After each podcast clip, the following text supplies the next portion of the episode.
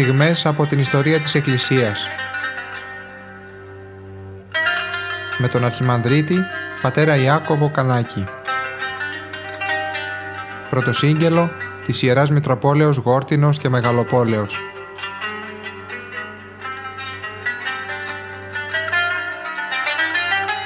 Αγαπητοί ακροατές, χαίρετε. Συνεχίζουμε μία σειρά εκπομπών σημαντική γιατί είναι από ένα σπουδαίο βιβλίο.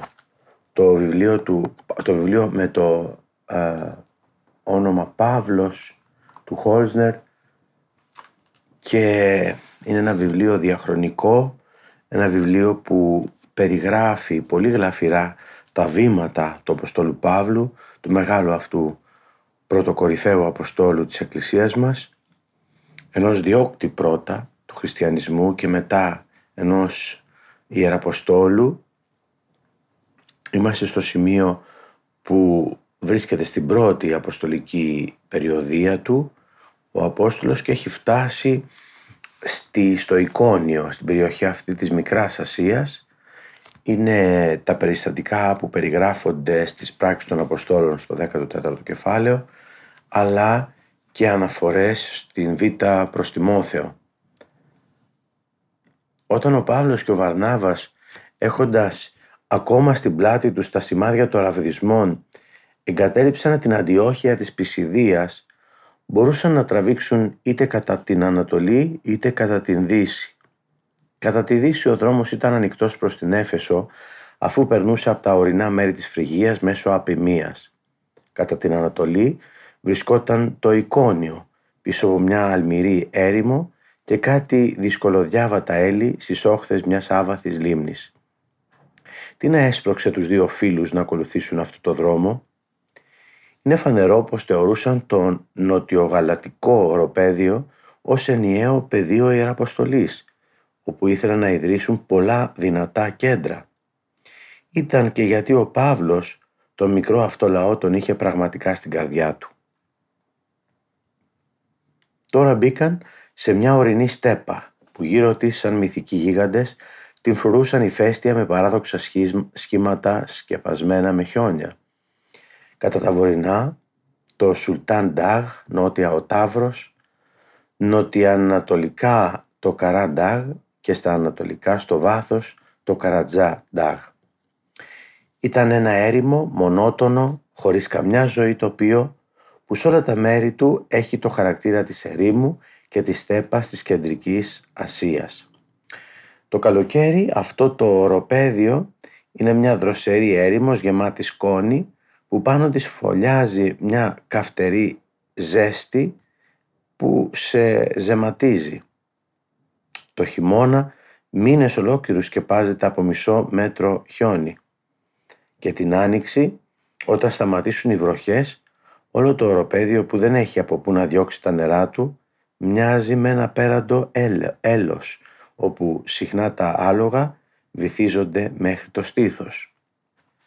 Αν δεχτούμε ότι ο Παύλος και ο Βαρνάβας έμειναν στην Αντιόχεια ένα χρόνο, θα έπρεπε να είναι φθινόπωρο του 46 μετά Χριστόν, όταν έφτασαν στην τοποθεσία εκείνη, όπου και σήμερα ακόμα υπάρχει ένα πελώριο μισογκρεμισμένο κάστρο. Εδώ ο Βαρβαρώσας, ύστερα από μια τρομερά δύσκολη πορεία από το Σουλτάν Ντάγ με το στρατό, με το στρατό του που είχε σημαντικά λιγοστέψει, παγιδευμένος από τον μεγάλο κυρίαρχο των Τούρκων, τον Κιλίτς Αργκλάν, στις 16 Μαΐου του 1190 μετά Χριστόν, με την Ιαχή «Ο Χριστός νικά, ο Χριστός βασιλεύει, ο Χριστός κυβερνά», εισόρμησε στο εικόνιο. Στην πανηγυρική δοξολογία που ο αυτοκράτορας διέταξε να γίνει στο εικόνιο και που την παρακολούθησε όλος ο στρατός των Σταυροφόρων διέταξε τον επίσκοπο να κηρύξει με θέμα το χωρίο των πράξεων 13,51 η δε εκτιναξάμενη των κονιορτών των ποδών αυτών επ' αυτούς ήρθον εις εικόνιον. Τέλος, ύστερα από την πορεία 120 χιλιόμετρων στο βάθος του ορίζοντα, φάνηκε η ανθενή όαση του εικονίου. Η πόλη, όπως και τώρα, απλωνόταν όμορφο μέσα στην πρασινάδα των κήπων της, περιτριγυρισμένη από την άμμο της ερήμου σε ύψος 1030 μέτρα από την επιφάνεια της θάλασσας στη διασταύρωση πανάρχαιων εμπορικών οδών. Οι κάτοικοι του Ικονίου ήταν υπερήφανοι για την ιστορία της πόλης τους. Πίστευαν ότι δεν είχε κτιστεί πίστευαν ότι είχε χτιστεί πριν από τον κατακλυσμό και πως ξαναχτίστηκε ύστερα από αυτόν. Ο Προμηθέας στη θέση των ανθρώπων που είχαν πνιγεί έπλασε από πυλό καινούριους ανθρώπους. Γι' αυτό διακήρυταν με αφελή υπερηφάνεια πως το όνομα της πόλης τους παράγεται από το εικόν, εικόνα δηλαδή. Ο αυτοκράτορας Κλάβδιος έκτισε εδώ μια απικία Ρωμαίων βετεράνων και γι' αυτό το λόγο προτιμούσαν να ονομάζουν την πόλη τους Κλαβδικόνιον. Ρωμαίοι άρχοντες αποτελούσαν τις αρχές της πόλης. Πάνω στα νομίσματα, ως πολιούχο θεά, παρουσίαζαν την Ποπέα, τη σύζυγο του Νέρονα. Τον πληθυσμό της πόλης τον αποτελούσαν γαλάτες εξερινισμένοι, Ρωμαίοι υπάλληλοι και βετεράνοι και Εβραίοι. Επειδή το εικόνιο και τότε όπως και τώρα ήταν κέντρο υφαντουργίας για μάλινα είδη, ο Παύλος βρήκε εύκολα και κατοικία και απασχόληση. Σε, αυτό, σε αυτή την πόλη συνέβη το γνωστό επεισόδιο της Θέκλας.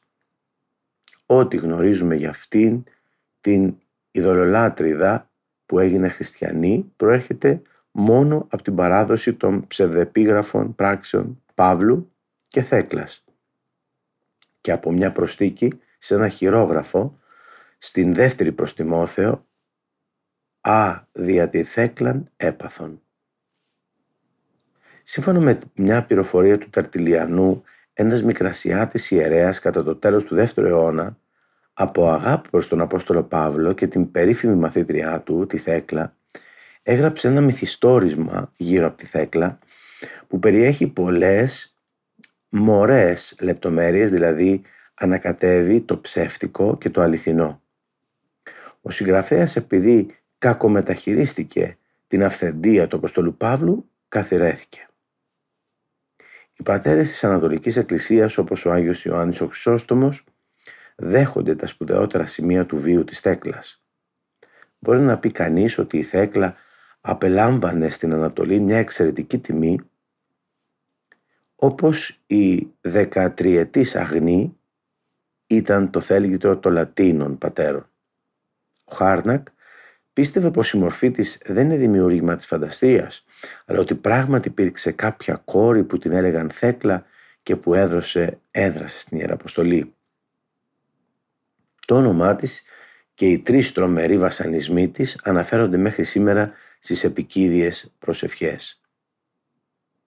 Η ιστορία της θυμίζει λίγο την ιστορία του Αγίου Φραγκίσκου και της Αγίας ε, Κλάρας της Ασίζης. Ως ιστορικό πυρήνα βλέπουμε και διαβάζουμε το εξής.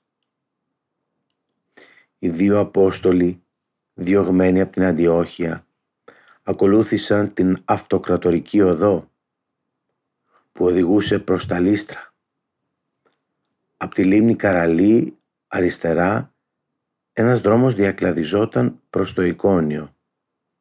Εδώ τους περίμενε ένας κάποιος ο νησιφόρος που από ένα όραμα που είδε στο όνειρό του έμαθε για τον ερχομό τους. Παρατηρούσε με προσοχή τους διαβάτες και ανεγνώρισε τον Παύλο από το εξωτερικό. Ένας άνδρας κοντός όμως, με σμιχτά φρύδια με κάπως πεταχτή μύτη, με λίγα αραιά μαλλιά, με το πρόσωπο γεμάτο χάρη που τον έδειχνε ως άνθρωπο περισσότερο ως άγγελο παρά ως άνθρωπο. Οδήγησε τους Αποστόλους στο εικόνιο και τους φιλοξένησε στο σπίτι του, που έγινε ο πρώτος χώρος συνάθρησης των χριστιανών. Οι πράξεις της Θέκλας χαρακτηριστικά αναφέρουν ότι στην κλάση του άρτου γονατίζουν για να τιμήσουν τα Άγια των Αγίων. Σε ένα γειτονικό αριστοκρατικό σπίτι που δεν μπορούσε να συγκριθεί στο μέγεθος με το φτωχικό του ονησιφόρου, από το παράθυρο του σπιτιού η κόρη της οικογένειας μπορούσε να ακούει το κάθε τι που έλεγε ο Παύλος εκεί απέναντι. Μια φορά τον άκουσε να κάνει τον ύμνο της Παρθενίας. Τότε γοητεύτηκε από αυτόν τον ύμνο, ώστε εγκατέλειψε το σχέδιό της να παντρευτεί τον γιο μιας πλούσιας οικογένειας. Και οι δύο οικογένειες έπεσαν σε μεγάλη απελπισία. Νόμιζαν ότι κάποιος έκανε μάγια στην κόρη και έβαλαν να παρακολουθούν τον Παύλο. Στην κατοικία του Αποστόλου πήγαιναν πάρα πολλοί νέοι. Το κήρυγμά του για την ηθική καθαρότητα παρεξηγήθηκε από μερικούς που νόμισαν πως σήμαινε απαγόρευση του γάμου. Ο Παύλος προκάλεσε το μίσος γιατί αναμειγνιόταν στην ιδιωτική ζωή των ανθρώπων και φυλακίστηκε με την κατηγορία ότι εξασκούσε μαγεία. Η Θέκλα δωροδόκησε τον θηρορό του πατρικού της σπιτιού και χαρίζοντάς του το βραχιόλι της κατόρθωσε να φύγει τη νύχτα. Στο φρουρό της φυλακής έδωσε ένα σημαίνιο καθρέφτη για να την αφήσει να πλησιάσει τον Παύλο. Όλη τη νύχτα ο Απόστολος την κατήχησε στη χριστιανική θρησκεία και το μάθημα δεν είχε τελειώσει όταν το πρωί η μητέρα της και ο αρεβωνιαστικός της την ανακάλυψαν να κάθεται κοντά στα πόδια του Αποστόλου Παύλου. Τα παθήματα και η μοίρα της Αγίας Τέκλας που με γνήσια ανατολίτικη φαντασία περιγράφονται στο μυθιστόρημα αυτό δεν ενδιαφέρουν πια το θέμα μας. Ο πληθυσμός μέσα στην πόλη χωρίστηκε σε δύο μερίδες, η μία κατά και η άλλη υπέρ των Αποστόλων. Ο Όγλος που αγοράστηκε με χρυσάφι μπήκε σε ενέργεια. Τον Παύλο το χτύπησαν οι ραβδούχοι.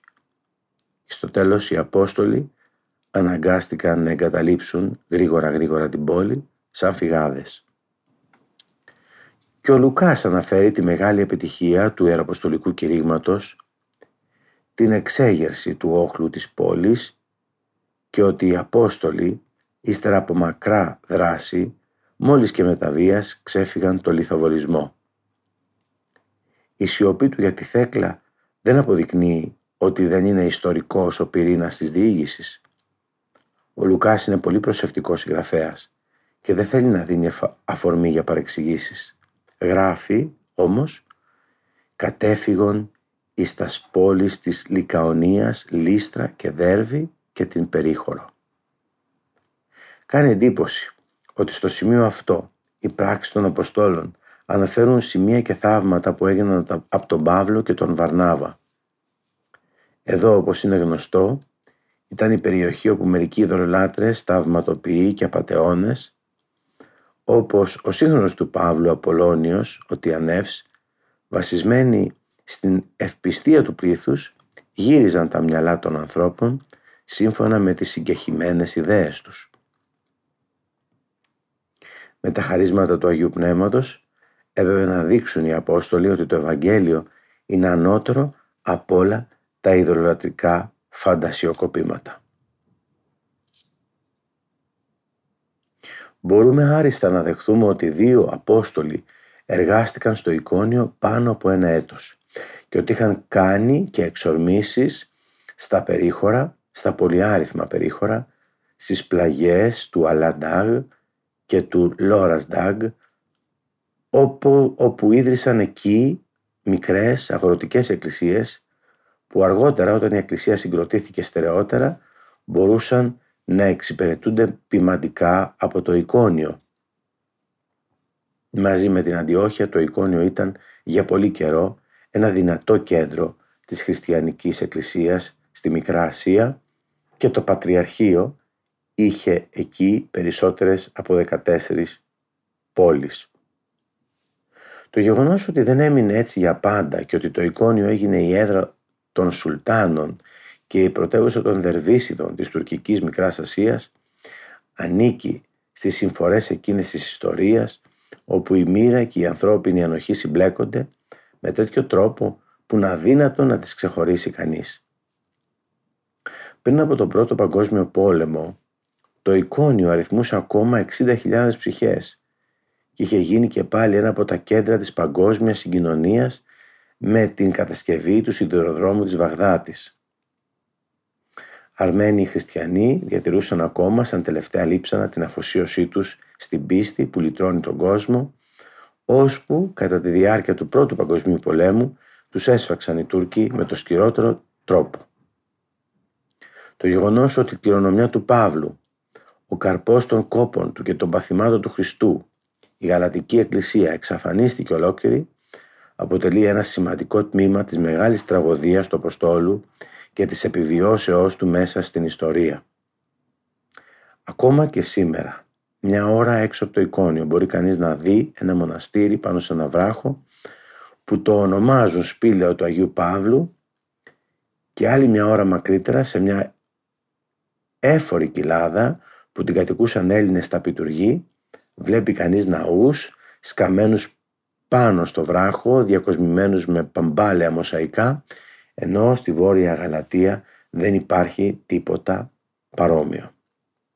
Είδαμε αγαπητοί ακροατές, βρισκόμαστε στην πρώτη αποστολική περιοδία του Αποστολού Παύλου, τον είδαμε να πηγαίνει στο εικόνιο, πάντοτε δεν, δεν είναι στρωμένος με ροδοπέταλα ο δρόμος, πάντοτε με πολύ δάκρυ, με πολύ κόπο, με διωγμό, με προσευχή, με αμφιβολία τον αντιμετωπίζουν οι άνθρωποι, ακούνε το νέα, τη νέα πίστη που πρεσβεύει, αλλά τελικά ε, είναι η χάρη του Θεού αυτή που τον δυναμώνει, τον φωτίζει, ε, εκφράζει το λόγο του Θεού και τελικά δημιουργεί κοιτίδες, πυρήνες πνευματικότητας, πυρήνες ε, πνευματικής ζωής, εκκλησίες, κατατόπους. Και αυτές οι εκκλησίες είναι που θα γιγαντωθούν ε, σε χρονικές στιγμές και θα στηρίξουν πάρα πολύ τους ανθρώπους οι οποίοι θα το έχουν ανάγκη. Ακολουθούμε τον Απόστολο Παύλο, ε, θα τον δούμε τώρα να πηγαίνει στα Λίστρα και τη Δέρβη, πάλι βρισκόμαστε σε αυτό τον, στην ευλογημένη περιοχή της Μικράς Ασίας. Θα δούμε λοιπόν μέσα σε αυτή την περιοχή τη δράση του, έτσι όπως εκφράζεται μέσα από το βιβλίο των πράξεων των Αποστόλων και βέβαια παράλληλα και σε, ε, έχουμε αναφορές σε επιστολές τους, στη δεύτερη προς Κορινθίους, στη δεύτερη προς Τιμόθεο. Για δεύτερη ήδη φορά αναγκάστηκαν οι Απόστολοι να φύγουν βιαστικά και να αφήσουν το έργο τους στη μέση. Ο δρόμος τους τώρα τους οδηγούσε προς την αφιλόξενη περιοχή της Λικαονίας. Μόλις αφήσει κανείς πίσω του τους κήπους του εικονίου, αρχίζει και πάλι ο τόπος να παίρνει το χαρακτήρα της στέπας. Είναι μια φτωχή και κατά διαστήματα ελώδης περιοχή. Εδώ υπήρχαν μόνο βοσκότοποι για πρόβατα, κατσίκια και ονάγρους. Οι Εβραίοι δεν μπορούσαν να περιμένουν κανένα κέρδος από εδώ. Ο Κλάδιος, χτίζοντας ρωμαϊκές απικίες, είχε βάλει κάποια τάξη στην κακόφημη αυτή περιοχή. Στα γύρω βουνά και ιδίως στις πλαγιές του Καραντάγ, του Μαύρου Βουνού, που υψωνόταν μπροστά τους, απότομο και σκοτεινό σαν απειλητική πυραμίδα, ήταν πολλές από τις ληστοφολιές εκείνες αρχαιότητας που δεν μπορούσαν να ξεκαθαριστούν. Ο Κικέρονας, ως ανθίποτος της Κιλικίας βρέθηκε κάποτε κοντά στο εικόνιο σε μια εκστρατεία κατά των συμμοριών. Από εκεί στις 3 Αυγούστου του 51 π.Χ. έγραψε στον Αττικό μια επιστολή όπου του λέει Έφτασα στην Λαοδίκια στις 31 Ιουλίου. Από αυτή την ημέρα μπορείς να αρχίσεις το νέο ημερολόγιο. Από εδώ εξαστράτευσα σήμερα προς τη Λικαονία, από όπου θα κατευθυνθούμε προς τον Ταύρο για να επιζητήσουμε αγώνα και αποφασιστική σύγκρουση με τον αρχιλιστή Μοιραγένη. Κατά την τουρκική κυριαρχία, επί ολοκλήρους αιώνες, ήταν άγνωστη η κατάσταση των εκκλησιών της Γαλατίας που ίδρυσαν ο Παύλος και ο Βαρνάβας εκτός από την εκκλησία του Ικονίου. Μόλις από το 1833 και ύστερα με τις έρευνες Άγγλου κληρικού γνωρίζουμε την κατάσταση της Αντιόχειας της Πισιδίας και από το 1885 και 1888 με τις προσπάθειες του Αμερικανού Στέρετ την κατάσταση στα Λίστρα και στη Δέρβη. Η απόσταση από το εικόνιο μέχρι τα Λίστρα σε ευθεία γραμμή είναι μόνο 30 με 40 χιλιόμετρα, αλλά και για το σημερινό ταξιδιώτη που ταξιδεύει με αυτοκίνητο παρουσιάζει σημαντικές δυσκολίες. Πελώρια ανυψώνεται από το Καραντάγ η διπλή πυραμίδα Φίλιππος και Θέκλα. Βαδίζοντας σε ένα άσχημο καρόδρομο που ξαφνικά μεταβάλλεται σε ένα δυσκολοδιάβατο μονοπάτι για μουλάρια και καμήλες ή χάνεται μέσα σε ένα έλος, έφτασαν οι δύο οδηπόροι μας στο Κιλίσιον. Τα υπολείμματα 50 πάνω κάτω μικρών βυζαντινών ναών και μοναστηριών που έδωσαν στην περιοχή το όνομα χίλιες μια εκκλησίες είναι τα μελαγχολικά πέτρινα χειρόγραφα που μαρτυρούν για μια από εκείνες τις ανθυρές γαλατικές εκκλησίες που η πρώτη αρχή τους ασφαλώς φτάνει ως τις ημέρες του Αποστολού Παύλου. Ύστερα από μερικές ώρες πεζοπορίας από εδώ βρήκε ο Στέρετ κοντά στο χωριό Κατίν Σεράι ένα λίθινο βωμό με την επιγραφή Λούστρα που χωρίς αφιβολία δείχνει τον τόπο όπου βρισκόταν η ρωμαϊκή απικία. Η Λικαονής ήταν ένας καλόκαρδος και αμόρφωτος λαός γεμάτος δυσιδαιμονίες που μιλούσε μια ορεινή διάλεκτο που για αυτήν ο Αριστοτέλης και ύστερα ο Κικέρονας μιλούσαν με περιφρόνηση. Μόνο στις λίγες πόλεις μιλούσαν και καταλάβαιναν τα ελληνικά. Οι Έλληνες που ήρθαν προς τα εδώ έφεραν μαζί τους το φρυγικό τους μύθο για το Δία και τον Ερμή και εξελίνησαν τις ντόπιες λικαονικές μυθικές διηγήσεις. Αυτοί οι μύθοι συνδέονται εύκολα με αξιοπερίεργα φυσικά φαινόμενα. Εμπρός από την πόλη υπήρχαν δύο πανάρχιες φιλήρες που οι κορμοί τους και τα φυλώματά τους είχαν συμπλεχθεί. Οι εφάνταστοι Έλληνες που σε κάθε αξιοπερίεργο δέντρο και σε κάθε πηγή έβλεπαν να φανερώνεται και ένας θεός, είπαν ότι αυτά τα δύο δέντρα είναι ο Φιλίμων και η Βαυκής. Κάποτε, δηλαδή ο πατέρας των θεών, ο Ζεύς, κατέβηκε στη γη με το συνοδό του και αγγελιοφόρο Ερμή για να εξακριβώσει τα φρονήματα των ανθρώπων. Διωγμένοι από παντού έφτασαν οι κατάκοποι οδηπόροι σε μια μικρή καλύβα στην άκρη του δάσους κοντά στα λίστρα όπου κατοικούσε ένα ανδρόγυνο ευσεβών και αγαθών βοσκών. Τους υποδέχτηκαν και τους περιποιήθηκαν με πολύ καλοσύνη, γι' αυτό την επόμενη μέρα ο Ζεύς τους φανερώθηκε ποιος είναι και τους έδωσε το δικαίωμα να τους ζητήσουν ό,τι θέλουν. Τα δύο ανθρωπάκια δεν επιθυμούσαν τίποτα άλλο παρά να έχουν υγεία ως τα γεράματά τους και ύστερα να πεθάνουν και οι δυο την ίδια μέρα.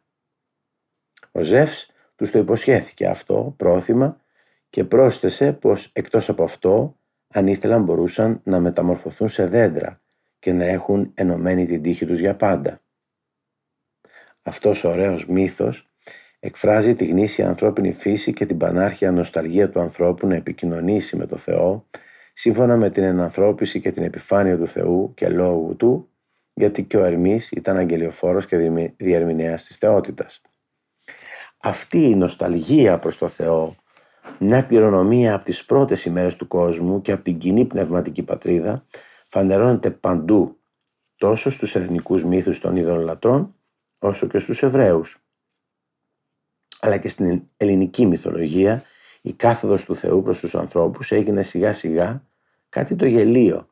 Ο Ζεύς αλλάζει φορέματα, ερωτεύεται όμορφες κόρες και γίνεται μυχός όπως στο μύθο του Αμφιτρίωνος. Και τώρα μπροστά στις πύλες των λίστρων φάνηκαν οι δύο απεσταλμένοι εκείνου που εδικαίωσε τέλος την νοσταλγία της καρδιάς των ανθρώπων με την αποστολή του Ιού του. Ότε δε η Χριστότης και η φιλανθρωπία επεφάνει του σωτήρος Σιμών Θεού. Από πίστη σε εκείνον τον μύθο, οι κάτοικοι των λίστρων αφιέρωσαν την πόλη τους στο Δία και του έκτισαν μπρος στην πύλη της πόλης ένα μικρό ναό όπου ένας ιερέας τον υπηρετούσε. Αυτός ο μύθος του Διός έγινε αφορμή μιας κόμικο-τραγωγικής παρεξήγησης που με την άγνοια των τοπικών εθήμων παραλίγο να στοιχήσει στον Παύλο τη ζωή του. Όμως αγαπητοί ακροατές, θα σταματήσουμε εδώ σήμερα την εκπομπή μας. η εκπομπή μας αφορά στην πορεία, στη ζωή και στην πορεία στο Ιεραποστολικό έργο του Αποστόλου των Εθνών Παύλου και βρισκόμενοι ακόμα στην πρώτη Ιεραποστολική περιοδία του έχει πάει στην περιοχή της Μικράς Ασίας και μετά το εικόνιο ήδη έχει μπει ε, στα Λίστρα και στη Δέρβη. Σε αυτήν την παράγραφο, σε αυτό το μέρος και στο επόμενο ε, θα μιλήσουμε για την παρουσία τους σε αυτά τα μέρη και θα δούμε πως εδώ τοποθετεί ε, για πρώτη φορά το όνομα του Χριστού, την πίστη στο Χριστό ε, σε αυτές τις αφιλόξενες εν πολλής περιοχές.